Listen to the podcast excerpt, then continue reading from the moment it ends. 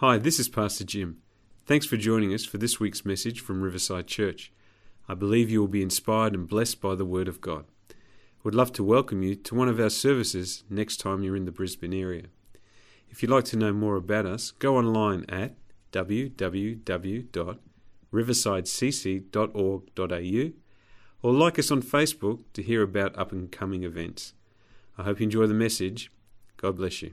Well, we are starting a new series, and we've started it already called Jesus Said, because there are so many things that Jesus says that are vitally important for us to learn how to live.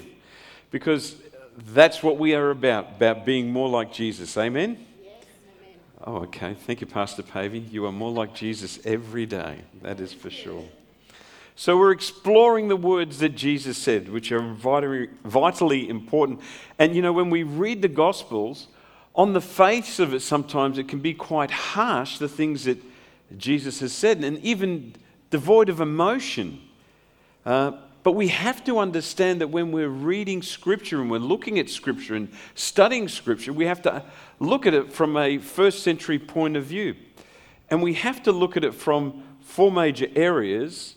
And that is, we have to look at it from a cultural basis, we have to look at it from a language base, we have to look at from a, a historical base and a geographical base, because they're all very important factors when we look at the Word of God. And, but when we delve into Scripture on those bases, we get a true perspective, and then we understand, well, wow, that's, that's not as harsh as what I had thought. I certainly want to be a follower of Jesus, and I want to understand what he's really saying to us. So we're going to take the time about cracking open the things that Jesus said and look at them as to what is relevant in our life right now, today in 2024. So I would love you to turn in your Bibles to Luke chapter 9 or open it up to Luke chapter 9, and we're going to read from verse 57 to 62. And this is what it says. And as they were going along the road, someone said to him, I will follow you wherever you go. And Jesus said to him, Foxes have holes, the birds of the air have nests, but the Son of Man has nowhere to lay his head. To another he said, Follow me. But he said, Lord, let me go and bury my father. And Jesus said to him, Leave the dead to bury their own dead. But as for you, go and proclaim the kingdom of God. Yet another said, I will follow you, Lord, but let me first say farewell to those at my home. And Jesus said to him, no one who puts his hand to the plow and looks back is fit for the kingdom of God. Let's pray. Lord, above all things, we want to have a really clear understanding what you are saying to us. Because we want, to embrace your words, we want to live in your word and reflect who you are. In Jesus' mighty name. And everyone said, Amen. Amen. You know, this portion of scripture that we have is one of those moments that you read it and you go, wow, Jesus says some really tough things here. Some things you go, gee, that just seems a little bit harsh. But we've got to understand that Jesus is fighting the concepts and ideas and thinking that people have in their own mind what is acceptable and what is not acceptable. And he's trying to take them from a journey of living in a life that God has for them rather than living in their life that they have for them. And there will always be that clash. We must move from what we think is okay and normal to what Jesus is establishing in our lives, and that is the kingdom of God. Because the kingdom of God is within us, and the kingdom of God is the principles. That's the teachings that Jesus has for us, and we need to have them completely overwhelm in our life. And when the kingdom is truly established, then we start to function out of how Jesus lived, not just in the world, but under the power of the anointing of God and established the kingdom right where He was. And when we live in kingdom principles, your life will change. You will do things the way that Jesus did. You won't default to what you want to do.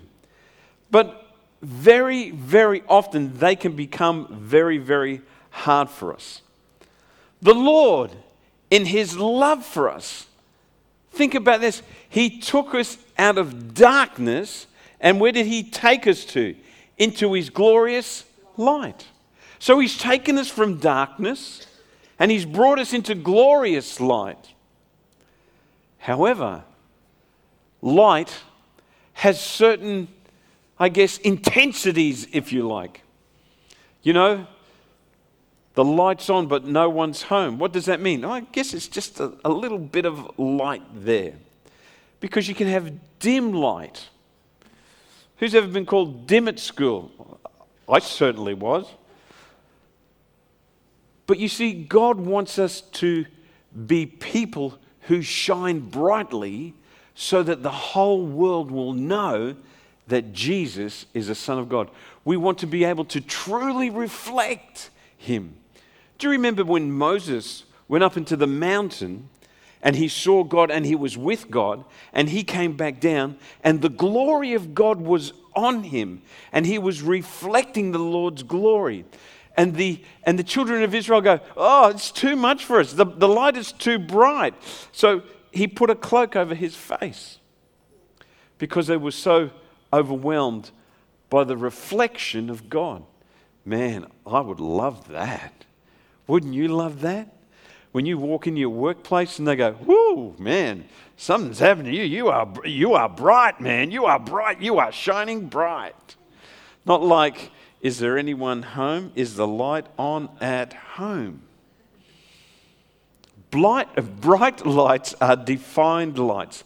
We must remove the darkness from our thinking and our behavior and be the light of the world that Jesus has called us to be. You see, Jesus says, You are the light of the world.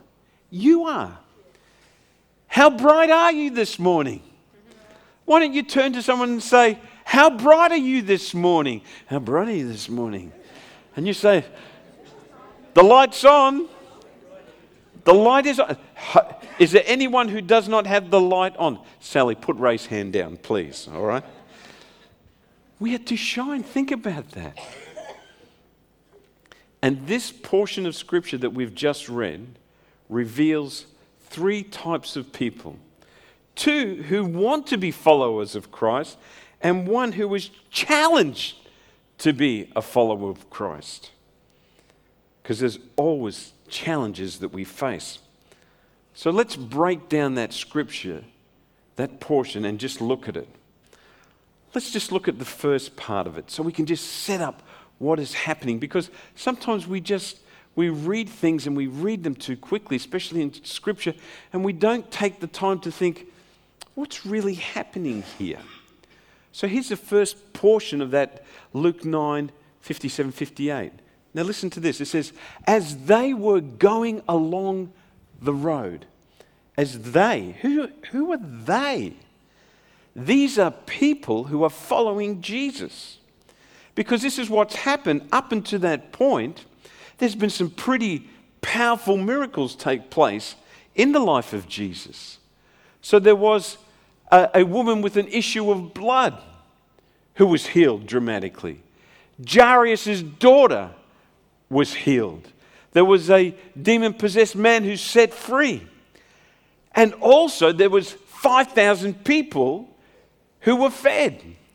So as they are going along, there are all these followers following Jesus because the word had gotten out and Jesus had a certain amount of notoriety about healing and about setting people free and about feeding people. I mean, goodness me, if that was you, you would have a trail of people after you, wouldn't you?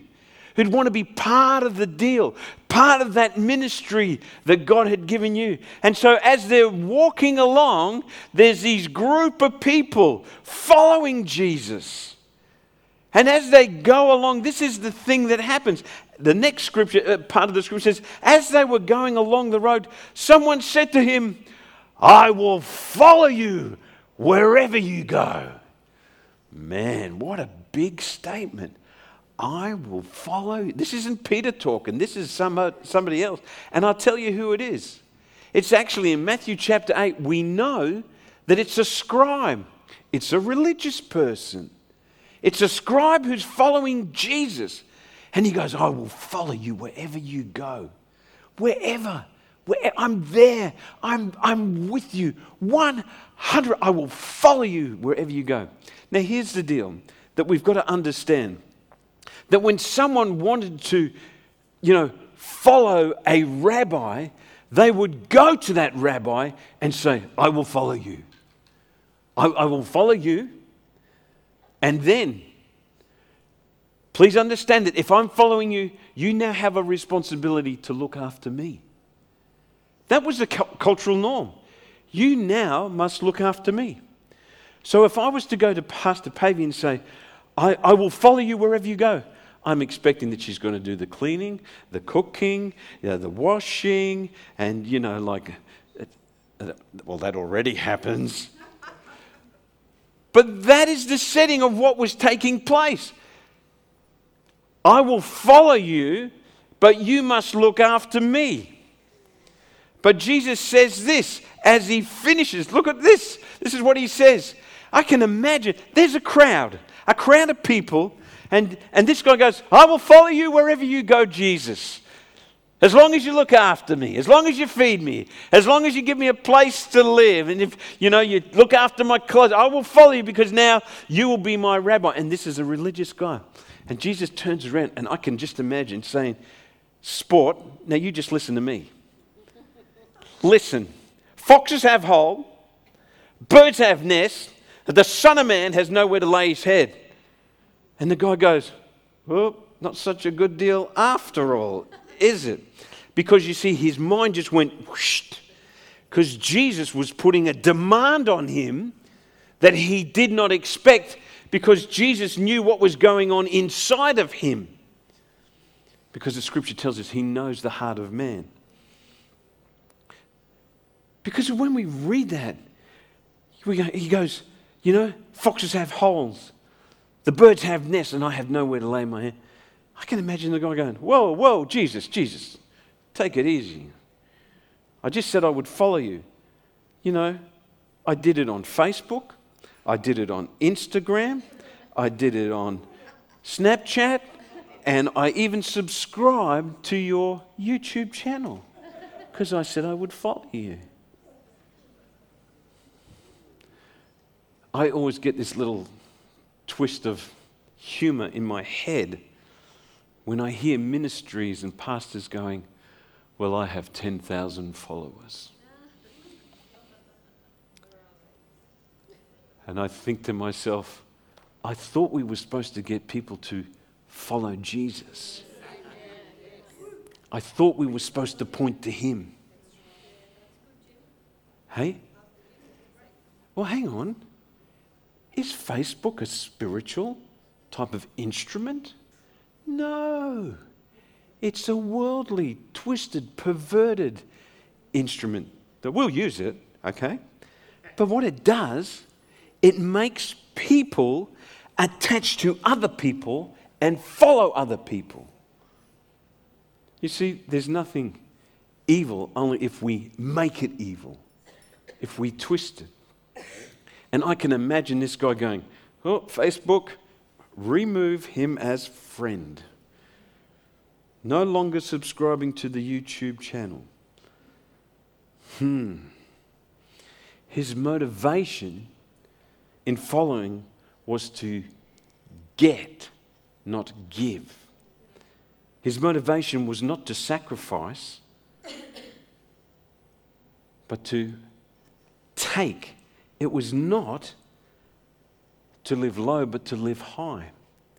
And Jesus smashes this guy right between the eyes. And he says, Listen, if you follow me, potentially you will have nothing.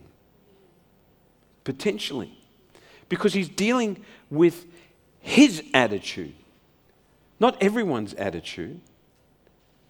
Because, you know, when you are called, God will always look at us and say, What needs to be remedied within our heart.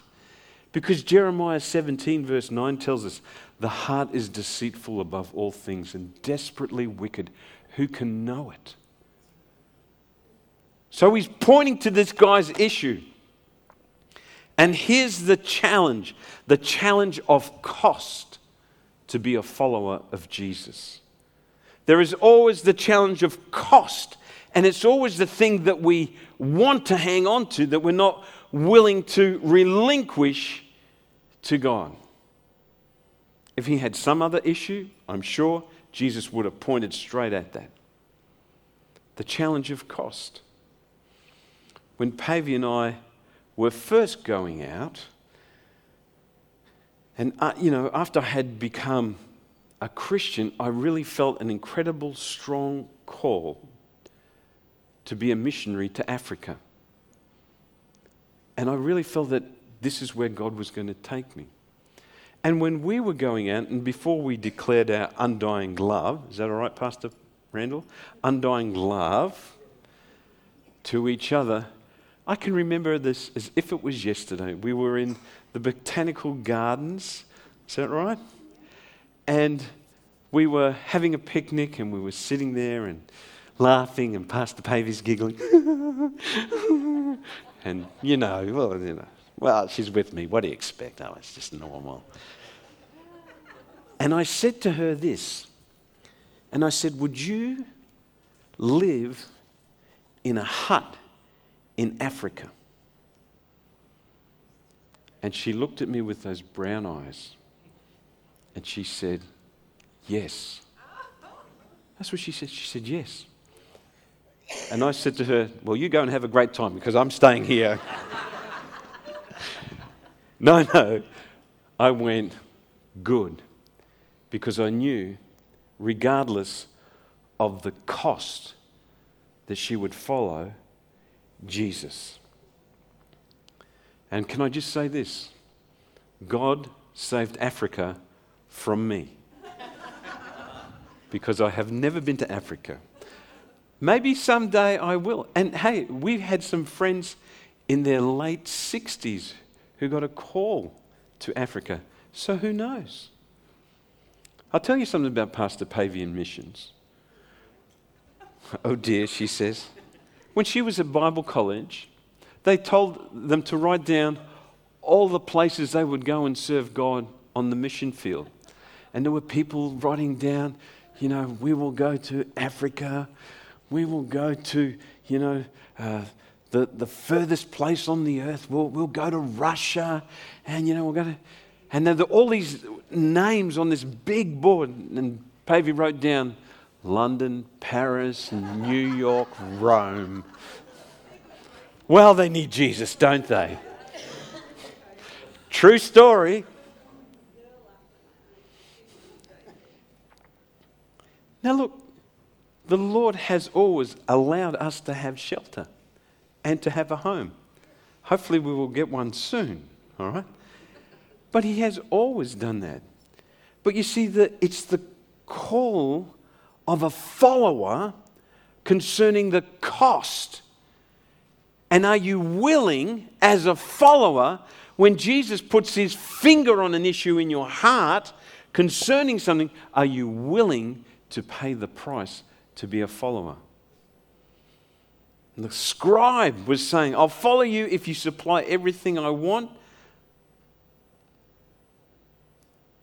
And he just went, because we don't hear any more about him. So imagine he's standing amongst all these other people who are following Jesus. Can you imagine the awkward silence that took place there when Jesus said, Foxes have hole, the birds have nest, The Son of Man has nowhere to lay his head. And they all go, and the scribe goes, hmm. so he just stands there. And then Jesus turns to someone in that crowd, and this is what he says. To another, he said, Follow me. So this guy, the first guy, the scribe says, I will follow you. But then Jesus puts the point on someone, he says, You follow me. like he did Matthew the tax collector. Do you remember in the Gospels? And he came along and he said to Matthew, Follow me. And he closed up the tax booth and he just followed him. I'm sure they knew about that. And he turns to this guy and he says, Follow me.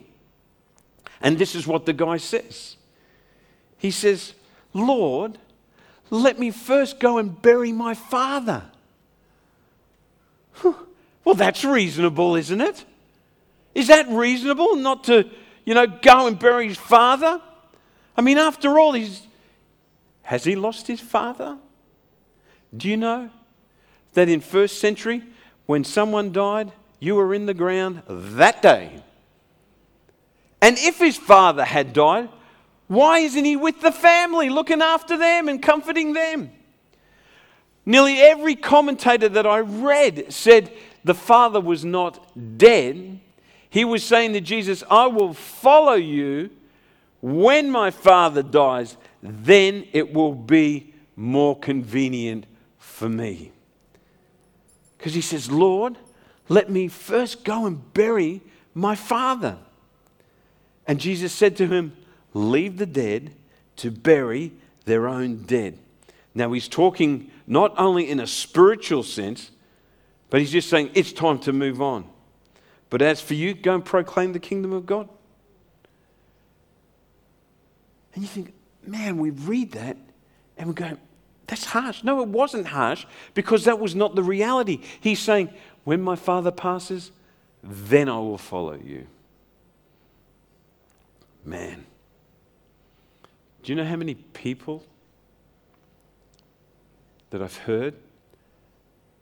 I will follow you, Jesus, when dot, dot, dot, dot. I will follow you, Jesus, when my business can sustain me. I will follow you, Jesus, when I finish dot, dot, dot, dot. You know what this is? This is the challenge of convenience. It's not convenient because my family is all alive. Now, Jesus is not saying that to everyone. Please understand that. He's saying it to him because this was the issue, because it wasn't convenient to serve God at this time. It wasn't convenient to be a follower of Christ. But he said, I, I, I'll follow you, but let me, but let me, but let me. Followers never do that. The cost of convenience. You know, I know of one young man that I have had interactions with for over 20 years. And I've spoken to him on many times. Give your life to Christ. When it, when it seems right.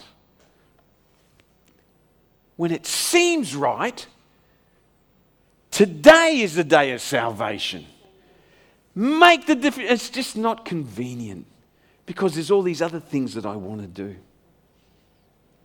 When people do not respond to the Lord, they're saying, I'll do it tomorrow. They won't because it's not convenient. Do you know in the book of Acts, chapter 24, Paul is in Caesarea and he's being held. He's been held by the governor. And the governor brings him out. The governor is Felix.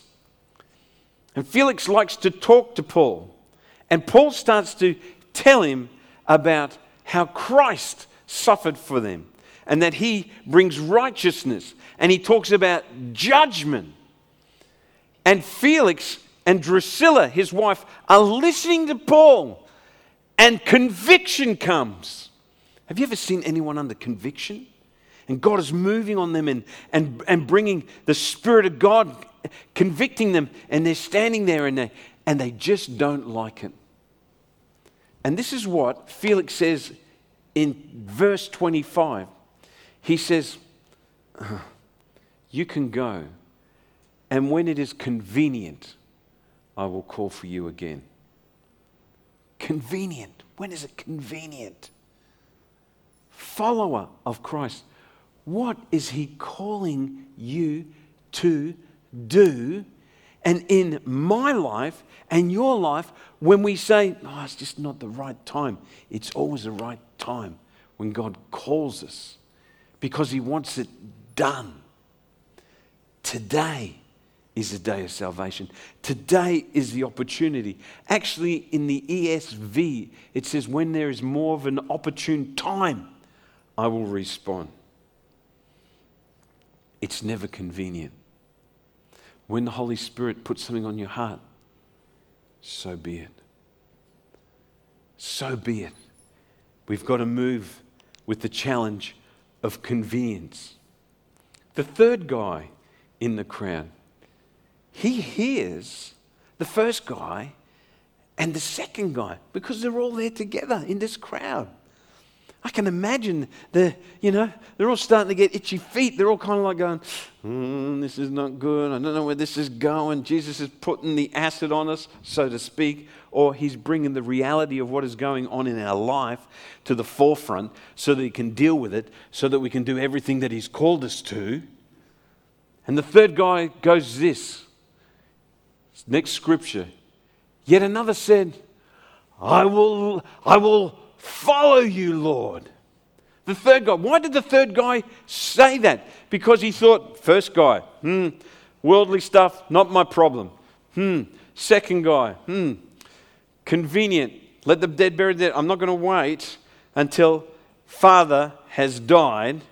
He says, I will follow you, Lord, but let me first say farewell to those at my home. Not wait until he dies, but I just got to say goodbye to the guys. Just, just, uh, I'm almost there. Like I'm almost a follower.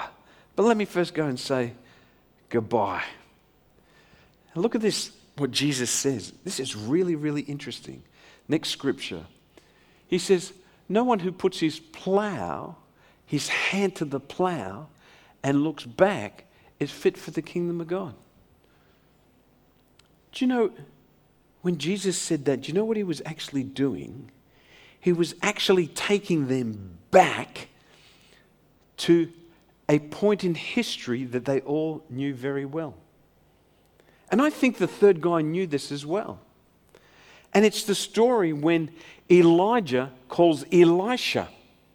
And God tells him, Go and put your mantle on Elisha to follow you. So Elijah walks up, and what is Elisha doing? He's plowing. And he stops and he puts his mantle on Elisha and he's, he's, he's basically saying, Follow me. Come on, you're going to be one of the guys. You're going to be a prophet. And what does Elisha say? He says, Oh, let me first go and say goodbye. Wow. So this third guy, he's thinking, Oh, I've got a scriptural reference for this issue here. If I say to Jesus, I will follow you, but let me, like Elisha in 1 Kings chapter 19, verse 19, say goodbye to my guys. And what has Elijah said? What am I to you? I mean, seriously, what am I to you? Elijah, Elijah, Elijah. We're talking about Elijah.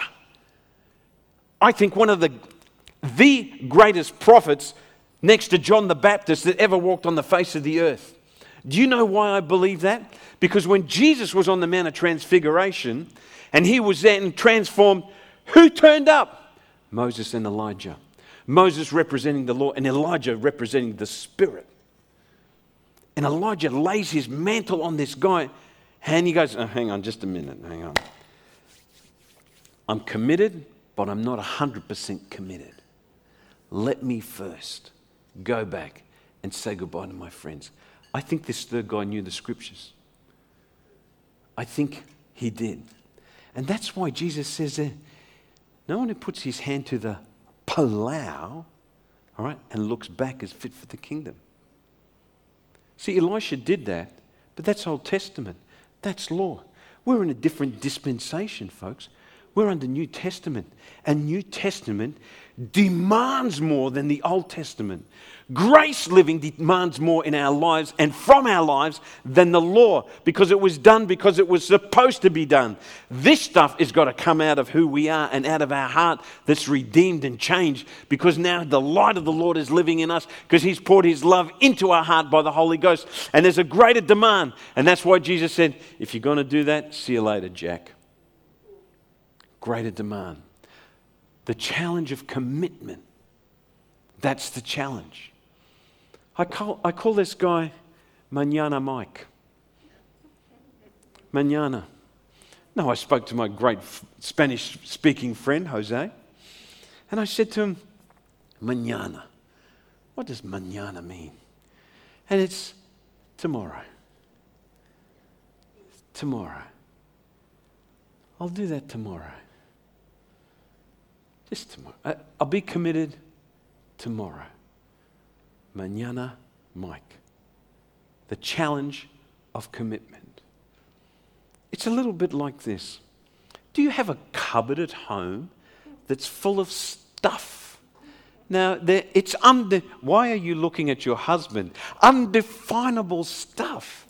Stuff you can't remember that's in the cupboard.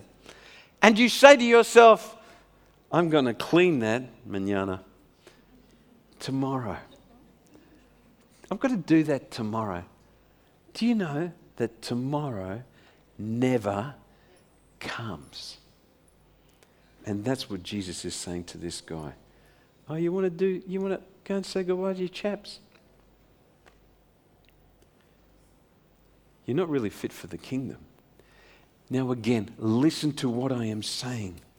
To be a follower of Jesus with these three guys, Jesus is dealing with the issues within the person.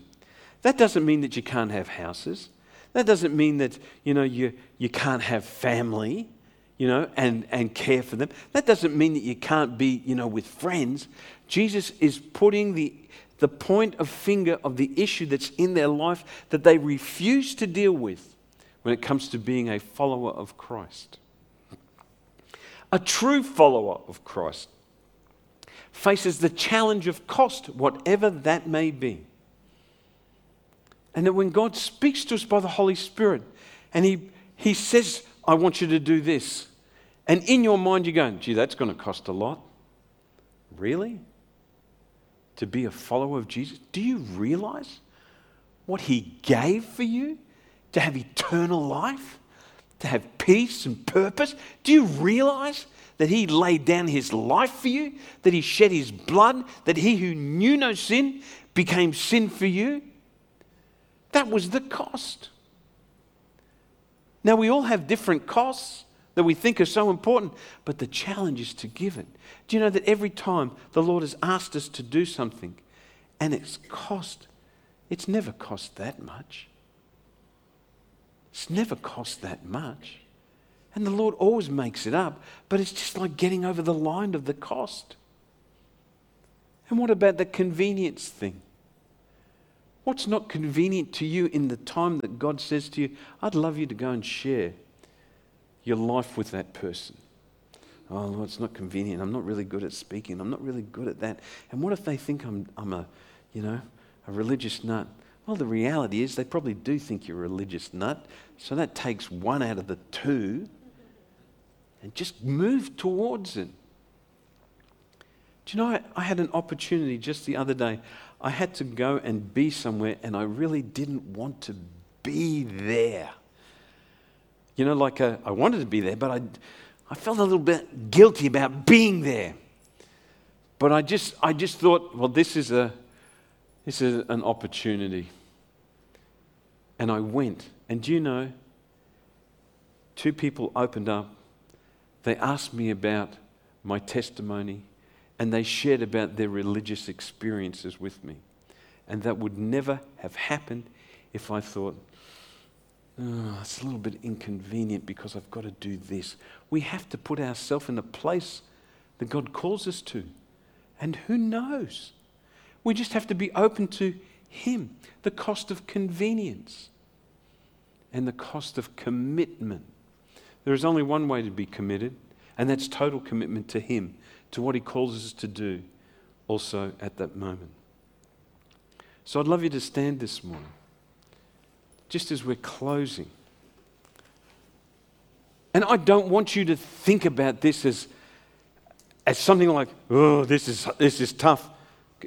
Reality is, Jesus says tough things. Do you know that, that guy, if he had been willing to pay the price, he would have had the greatest life on the face of the earth. He would have. He would have absolutely had the greatest. And if that guy who, who thought about, oh, this is inconvenient, if he had done that and moved forward, and let's say perhaps his father had died several years later or just a month later, do you think Jesus would allow him to go back and see him?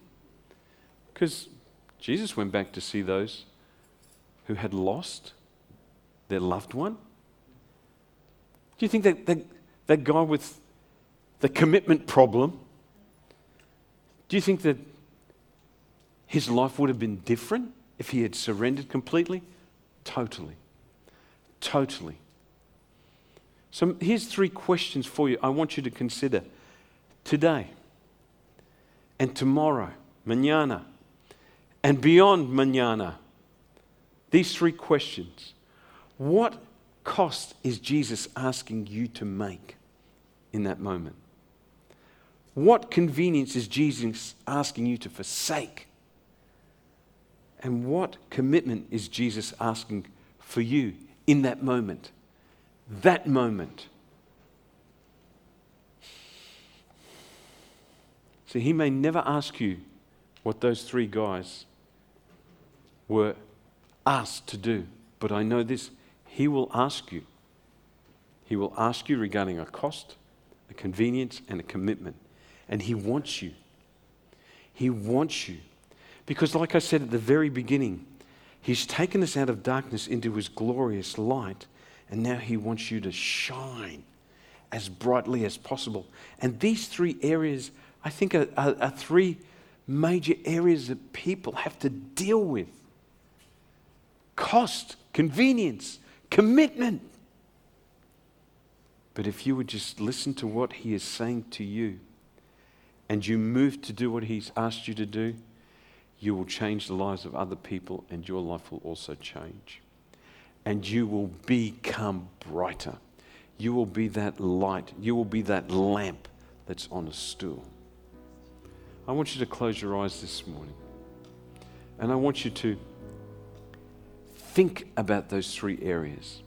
Perhaps there's been something in the past when God has asked you to pay the price in, and it's a cost, and you've kind of gone, Oh, I'm not doing that. I'm not doing that. And what about that convenient thing when maybe someone needed something, a word, a hand? And what's the commitment part for you?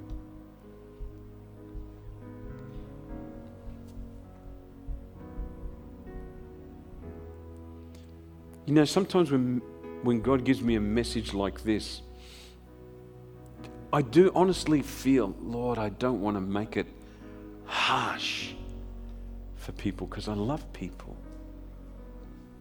But I know that God is calling us to this stuff.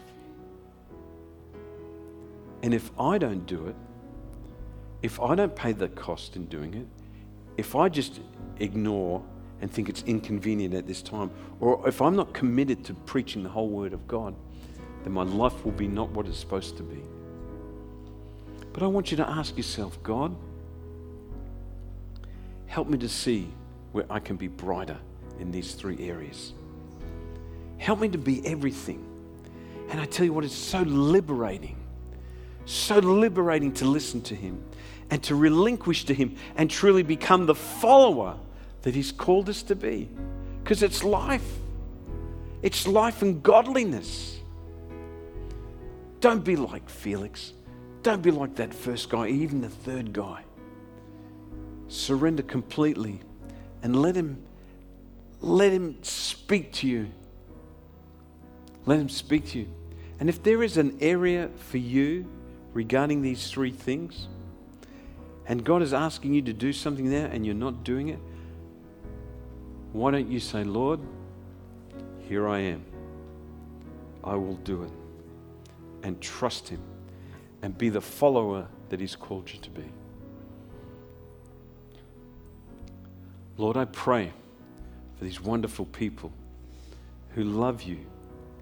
Lord, that you've taken us out of darkness into your glorious light. And we thank you. And we want to shine brightly for you. We want to be true followers of Jesus. And so, Lord, we lay down every everything that is not good and wholesome and godly to what you've called us to, and we will be willing to pay the price, the cost. We would be willing to overcome the inconvenience of that moment and make ourselves available to you. And we will be committed totally to you. In Jesus' name. Amen. Thanks for listening today. I hope you subscribe to the podcast so you can be inspired weekly. God bless and have a great day.